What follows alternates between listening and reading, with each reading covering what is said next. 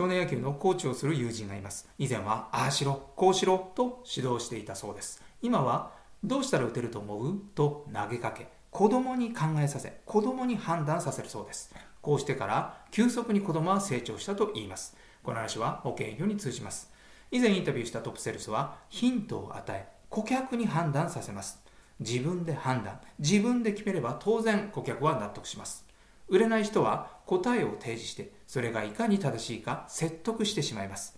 ヒントを出し判断させ、納得を引き出すか、答えを提示して説得するか、結果に大きな差が出ることは間違いありません。説得より納得です。